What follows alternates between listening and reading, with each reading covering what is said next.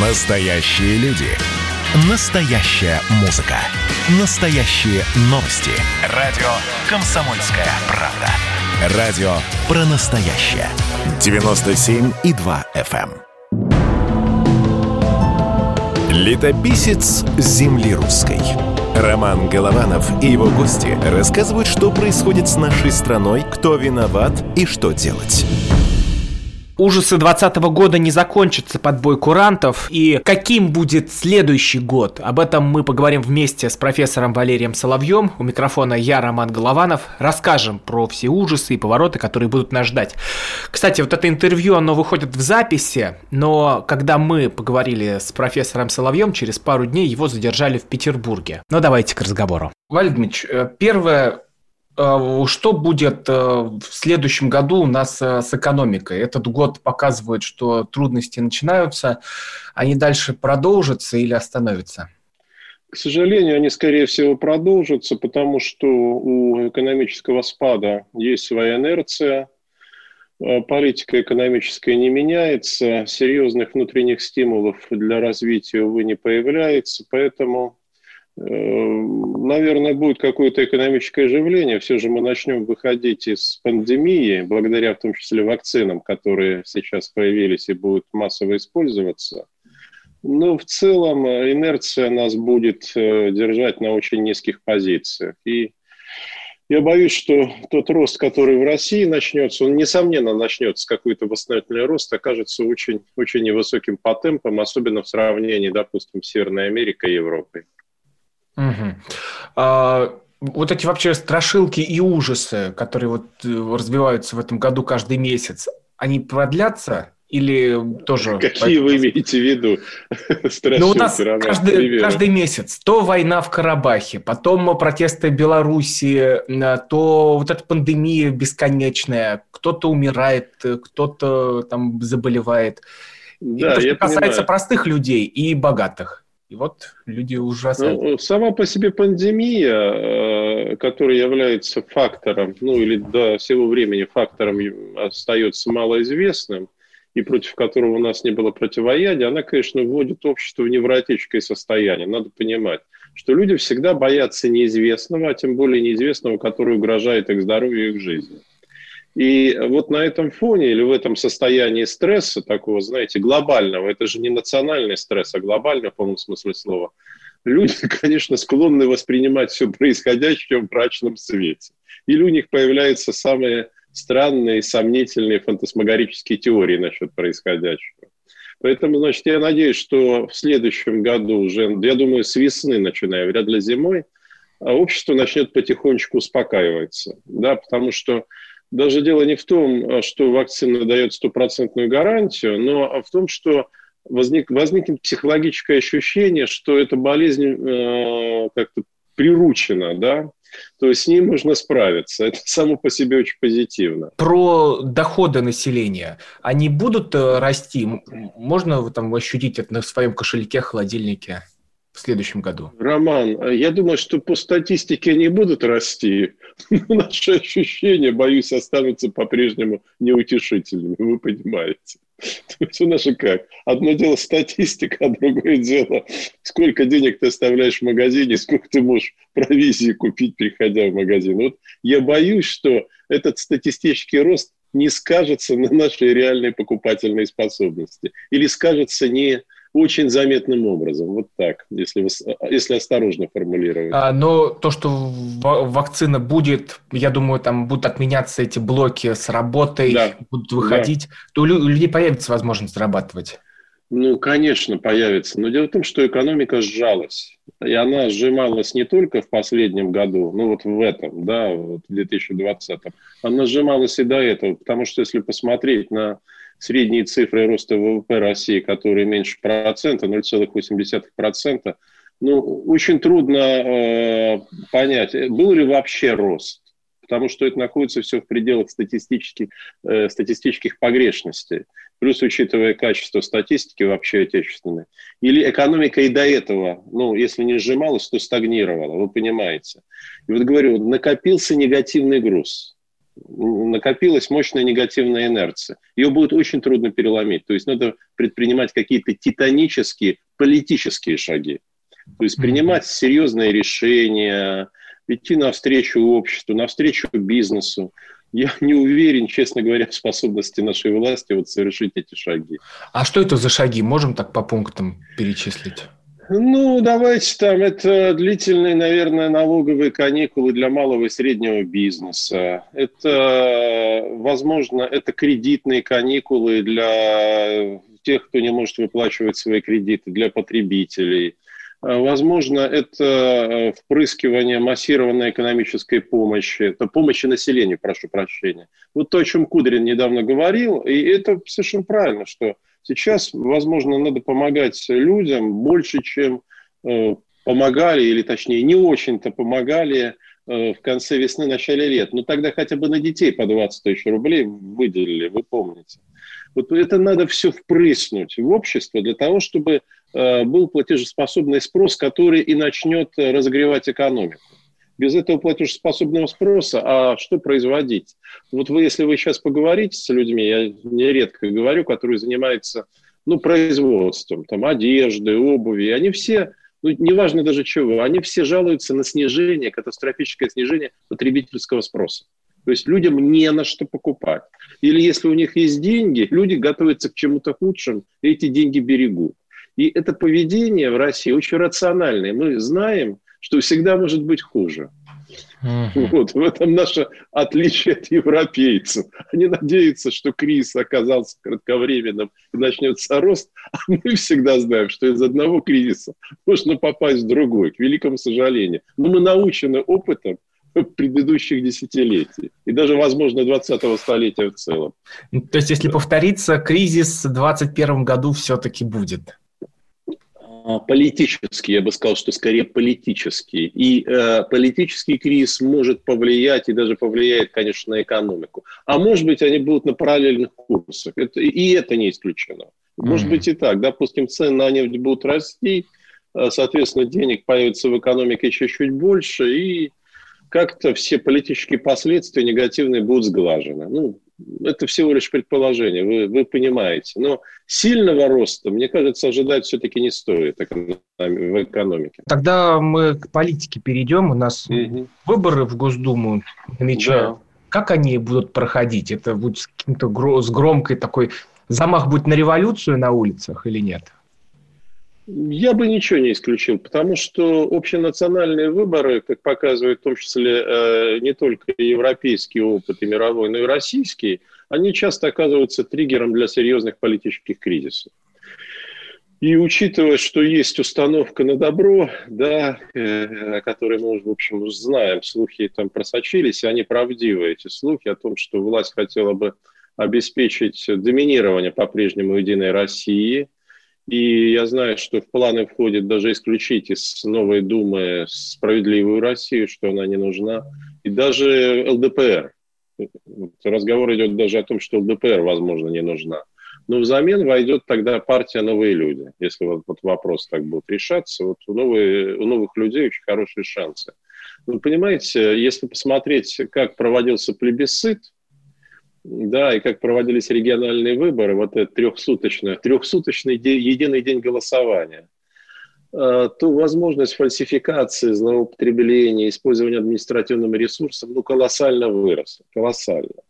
И это может очень сказаться на массовых настроениях. И люди могут отреагировать в нелицеприятной манере. Новые да. партии все-таки мы увидим. Это вот там новые люди. А еще у Захара Прилепина э, за правду. За правду.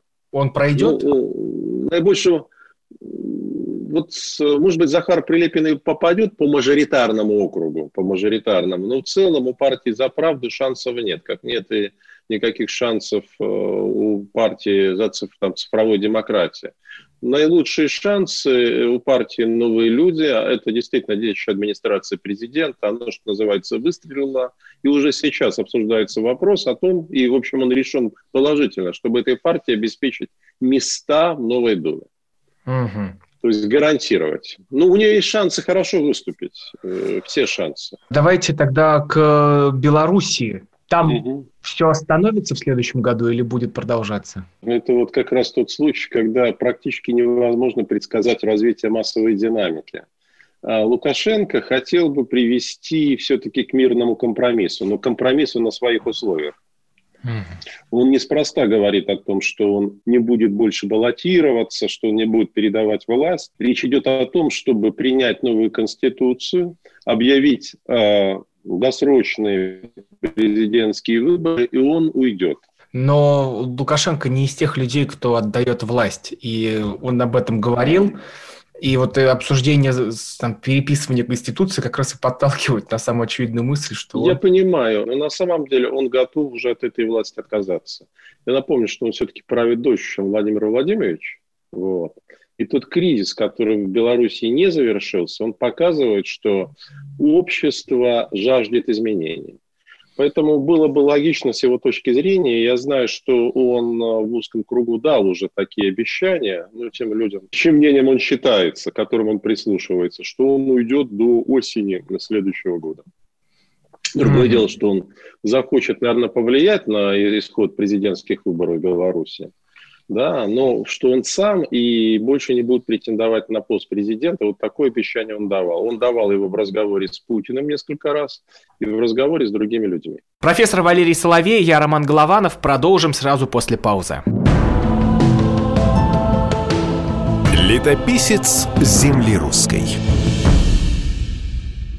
Каждый вечер слушайте на радио «Комсомольская правда» медиапроект «Война и мир». Это больше, чем радио, телеграм и YouTube. Пять признанных авторов не только подводят итоги дня, но и стараются влиять на дальнейшее развитие событий. За каждым ведущим закреплен свой день недели. Вторник – телеведущий Андрей Норкин. Ну что такое холодная война? Вроде не война, но и не мир явно. Вот мне кажется, у нас такая же история. Среда. Политический журналист. Летописец земли русской Роман Голованов. Будем уже вместе распинать грешников, сжигать их, о чем только можно. Так что вы тоже там готовьте керосин, спички. Можете нам помочь в роли этой инквизиции. Четверг. Глава ВЦИОМ Валерий Федоров на Землю, идем в мир, так сказать, но тот мир, который раньше писался через «и» с точкой, и в конце был твердый знак. Пятница. Публицисты Олег Кашин и Мария Баронова. Мы опять разругаемся, но потом когда-нибудь помиримся, тем более действительно война и мир, как полагается. Третья мировая война наступала за наш последний там года два уже раз семь. Можно расслабиться, все нормально. Ну а по понедельникам рулевым «Войны и мира» становится специально приглашенная звезда. «Война и мир». Слушайте каждый будний день с 6 до 8 вечера по московскому времени. Летописец земли русской. Роман Голованов и его гости рассказывают, что происходит с нашей страной, кто виноват и что делать.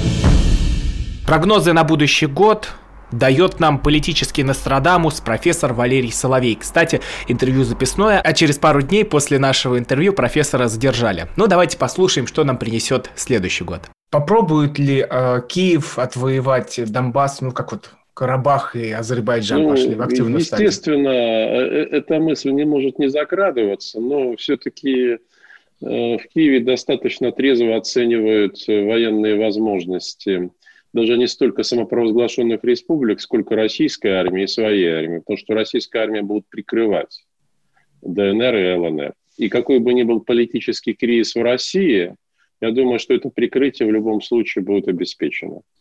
То есть по той диспозиции, которая существует уже несколько лет, в случае фронтального, масштабного украинского наступления на территории самопровозглашенных республик, в дело вступает российская армия. Ну, опять как-то скрыто, тайно, да? Да я думаю, что, знаете, невозможно скрыть эм, действия а, артиллерийских орудий и, и, и вертолетов. Ну, ну как ты их скроешь, Роман? Так что и, там, и бригады тоже вступят тогда в действие. Как вы их не называли, но это уже будет очевидно все. Ну, то есть мы Донбасс не сдадим? Нет, этого нет в мыслях. Мы хотели бы, чтобы Донбасс вернулся в состав Украины, но исключительно на тех условиях, которые мы считаем приемлемыми. Угу. Вот. И Украина, украинский истеблишмент и значительная часть общества считает эти условия неприемлемыми. Байден, который приходит э, в Америке, что нам от него ждать? Новые санкции, отношения ухудшатся? А, ну, есть консенсусное мнение в Москве и среди экспертов, что отношения ухудшатся. Вот, и могут ухудшиться даже очень серьезно, драматически. Но это э, сейчас зависит от американской администрации, вот какое она решение примет, э, на чем она сосредоточится. Так ли сейчас для нее важны отношения с Россией, или все-таки она сосредоточится на внутренних проблемах, поскольку Америка переживает серьезный кризис, да, там падение ВВП вообще беспрецедентное, просто беспрецедентное uh-huh. для Соединенных Штатов. Вот. Э, если же в силу каких-то причин, нам не очень пока понятных, э, то есть я бы не объяснял неизбежность ухудшения, исходя из кадрового назначения. Это понятно, да, что эти люди, может быть, и не симпатизанты России, все-таки есть то, что они считают своим национальным интересом. Состоит ли национальный интерес Соединенных Штатов вот в том, чтобы сейчас во что бы то ни стало ввязываться в тяжелые и вязкие отношения с Российской Федерацией? Вот это вот не факт, что они так это будут понимать. Но у них есть возможности, да, довольно чувствительно на нас повлиять. Это и отключение SWIFT, о котором много раз было говорено, и введение частичного нефтяного эмбарго, то есть попытка вытеснить российскую нефть с тех или иных рынков. И это, в общем, бы очень негативно сказалось э, на нашей экономике. Тогда вот тот даже иллюзорный рост, о котором мы с вами говорили в начале, просто не случился бы.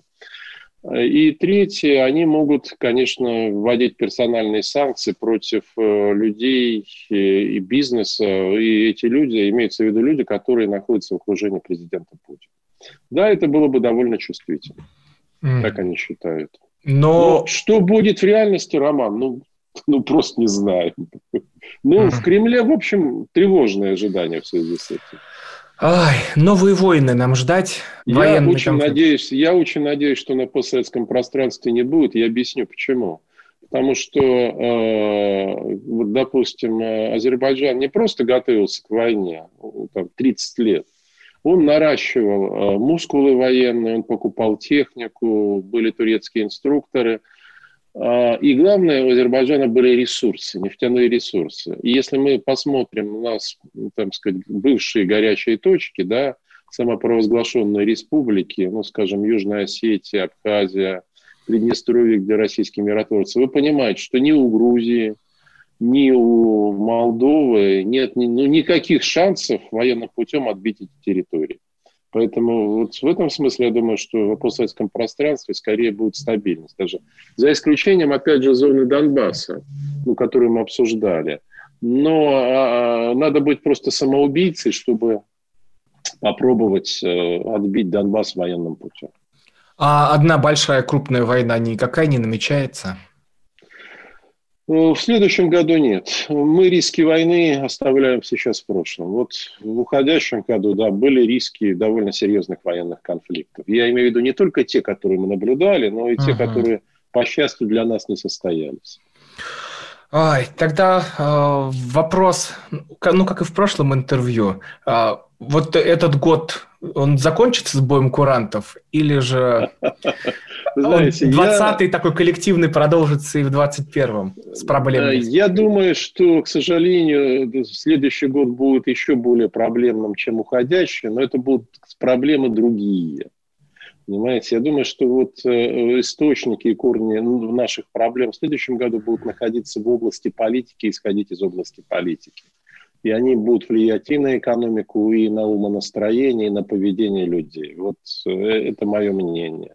То есть э, я еще в конце 2019 года говорил, что 20 будет тяжелым. И сейчас могу сказать, что 21 боюсь, будет не менее тяжелым, но просто по-другому. Ну, вы знаете, когда меняется, люди э, видят там смену декораций, им все равно становится легче, вы же понимаете.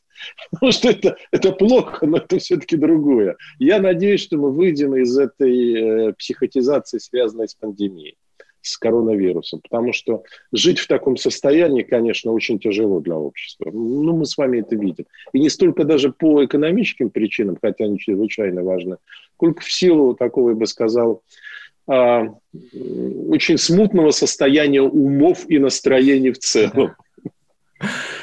А эпидемия, она общая такая закончится, думаете, весной для всего мира? Нет, позже. Я думаю, что только к концу года, но весной начнут спадать массовые страхи. Вот идет массовая вакцинация, причем, обратите внимание, она начнется одновременно во многих странах. Там, в России, Великобритании она начинается, в Соединенных Штатах – и это э, людей избавит от страха перед неизвестностью. Они будут думать, ну это как прививка от гриппа. Э, она не гарантирует, что вы не заболеете. Но риск она совершенно точно снижает. Причем значительно снижает. И люди себя ведут увереннее. Да? Я думаю, что наше отношение постепенно к коронавирусу mm-hmm. станет таким же, как отношение к гриппу. А, но 70% сейчас не доверяют вакцинам. Никаким. Как, Ох, это, проще водкой это подышать. Поэтому, э, с моей точки зрения, вакцинация должна носить, конечно, а, исключительно добровольный характер. Б, власть должна объяснять, она должна объяснять, то есть заниматься пиаром и, и пропагандой, если хотите. И, и, и, и В, да, а власть должна сама показать пример э, вакцинирования. То есть высокопоставленные госчиновники – должны сами себе там, ну, поставить вакцину, возможно, чуть ли не в прямом эфире. Как вот ряд отставных бывших президентов США собираются сделать это в Соединенных Штатах. Три президента. Билл Клинтон, Буш-младший и Барак Обама собираются себе вот, значит, поставить вакцину, чтобы показать обществу, что это не страшно. То есть надо просвещать людей, заниматься пиаром. И тогда страхи будут сняты. И в целом это поможет вот вакцинации, понимаете, когда она будет идти, и когда люди убедятся, что это не чипирование, что за этим не стоят ни рептилоиды, ни Билл Гейтс, и что никто не умирает, никто не теряет там способность к оплодотворению. Ну, как-то все начнет утихать, мне кажется. Я очень надеюсь. Вы будете делать вакцину? Пока не знаю. Мне предлагали летом еще сделать, мои друзья. Они сделали себе вакцину. А не Я заболели? Отказался. Нет, вы знаете, все, все в порядке. Причем это речь идет о высокопоставленных там, чиновниках и крупных очень бизнесменах. Все, все, все нормально, никто из них не заболел. Возможно, сделаю. Я не исключаю. Посмотрю, вот на как будет ситуация развиваться. Ну, точно не брошусь первые ряды записываться. Вот с сегодняшнего дня, э, да, сказал Собянин, можно записываться на вакцинацию. Ну, возможно, пройду. Я не вижу... Слушайте, ну я в жизни своей делал себе ряд э, прививок, и мне в голову никогда не приходило, что это может чему-то навредить. Так что не вижу, в общем, честно говоря, особых проблем с этой вакциной. Валерий Дмитриевич, спасибо вам большое за беседу. Всего вам самого доброго. Летописец земли русской.